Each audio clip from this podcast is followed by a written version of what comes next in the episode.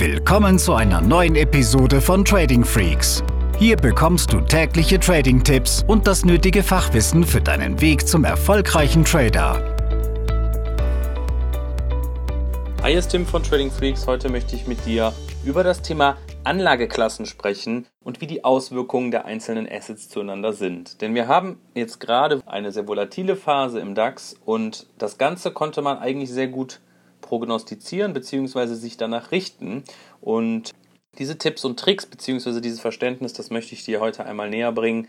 Selbst wenn du DAX-Trader bist und nur aus dem 5-Minuten-Chart heraus handelst, ich hoffe es nicht, weil in der Regel funktioniert es nicht, wenn du es aber doch tust und glaubst, da einen gewissen Vorteil für dich zu erkennen, dann solltest du trotzdem wissen, wie die Märkte funktionieren und was ausschlaggebend dafür ist, ob ein Index massiv steigt oder schnell und deutlich fällt. Und das können wir uns ganz gut verdeutlichen, wenn wir einmal sehen, dass wir als private Trader oder als Privatanleger ja erst einmal genau dieselben vier Assetklassen zur Verfügung stehen haben wie ein professioneller Investor, der hunderte Millionen für einen Pensionsfonds oder einen Staatsfonds verwalten muss. Und das sind im ersten Bereich, im ersten Schritt natürlich die Aktienmärkte, dann kommen die Anleihemärkte, die Währungsmärkte und mh, hm, die Rohstoffe. Das sind so die vier groben Anlageklassen, in die man Vermögen investieren kann und das auch sehr schnell wieder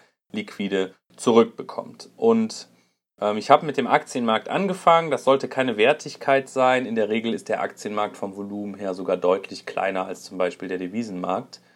Und auch der Anleihemarkt ist sehr, sehr groß, aber es ist etwas, was eher unter institutionellen Anlegern passiert. Investmentbanken handeln untereinander auch sehr viel im Anleihemarkt. Trotzdem ist es wichtig, dass du weißt, was da passiert.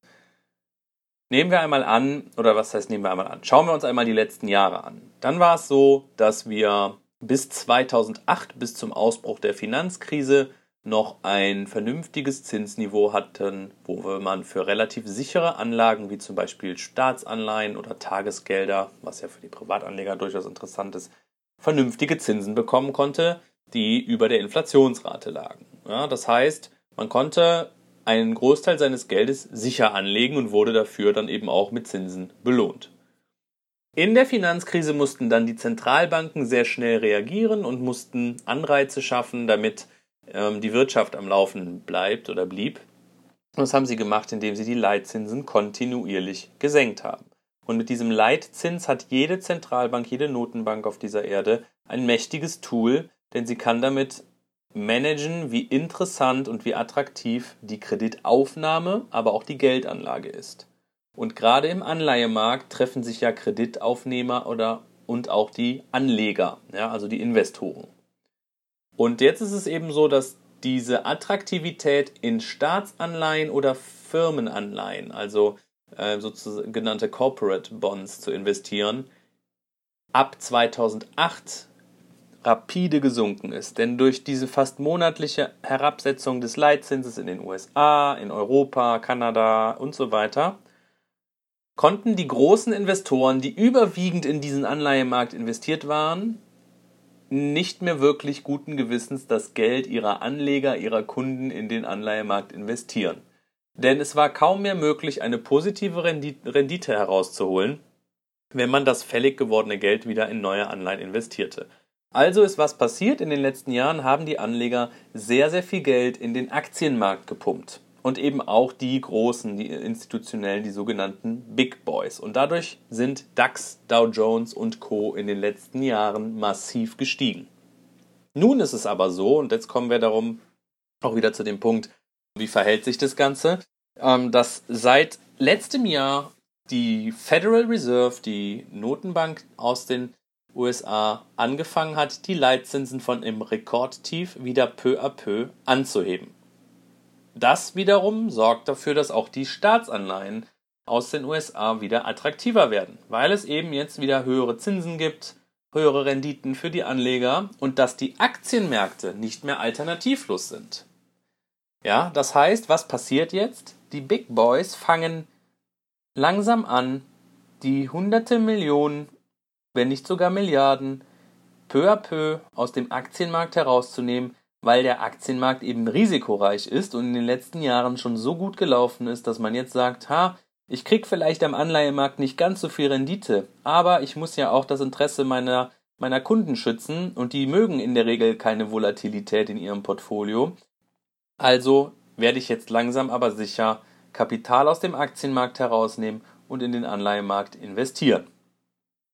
Und das ist genau das, was jetzt dafür sorgt, dass wir den Dow Jones, den SP 500, den DAX und viele weitere Indizes zurückgehen sehen.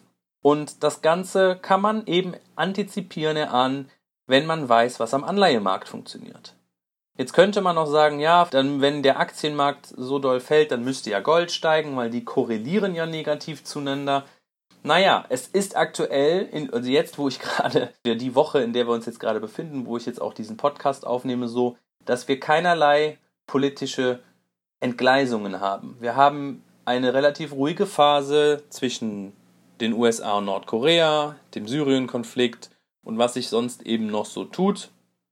Und das ist etwas, was du auch dir sehr gut angucken kannst. Wenn es diese geopolitischen Spannungen gibt, dann ist es oft so, dass Gold und auch der Yen und der Schweizer Franken massiven Zulauf finden. Haben wir aber keine politischen Spannungen und trotzdem fallen die Aktienmärkte, dann kann es eine technische Korrektur sein oder eben das, was wir jetzt gerade sehen, der Beginn von größeren Umschichtungen zwischen diesen einzelnen Assetklassen. Und so solltest du als Trader genau wissen, was geht hier gerade ab.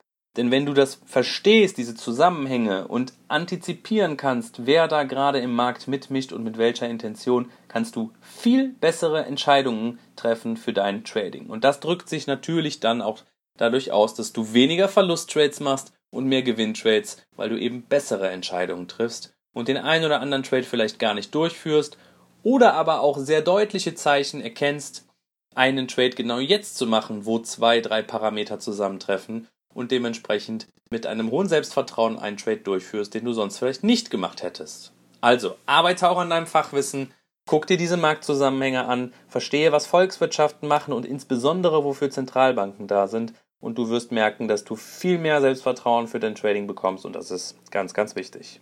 In dem Sinne, bis in Kürze und schau mal vorbei auf tradingfreaks.com. Diese Episode ist zu Ende. Abonniere diesen Kanal für noch mehr Trading-Tipps und schau vorbei auf tradingfreaks.com.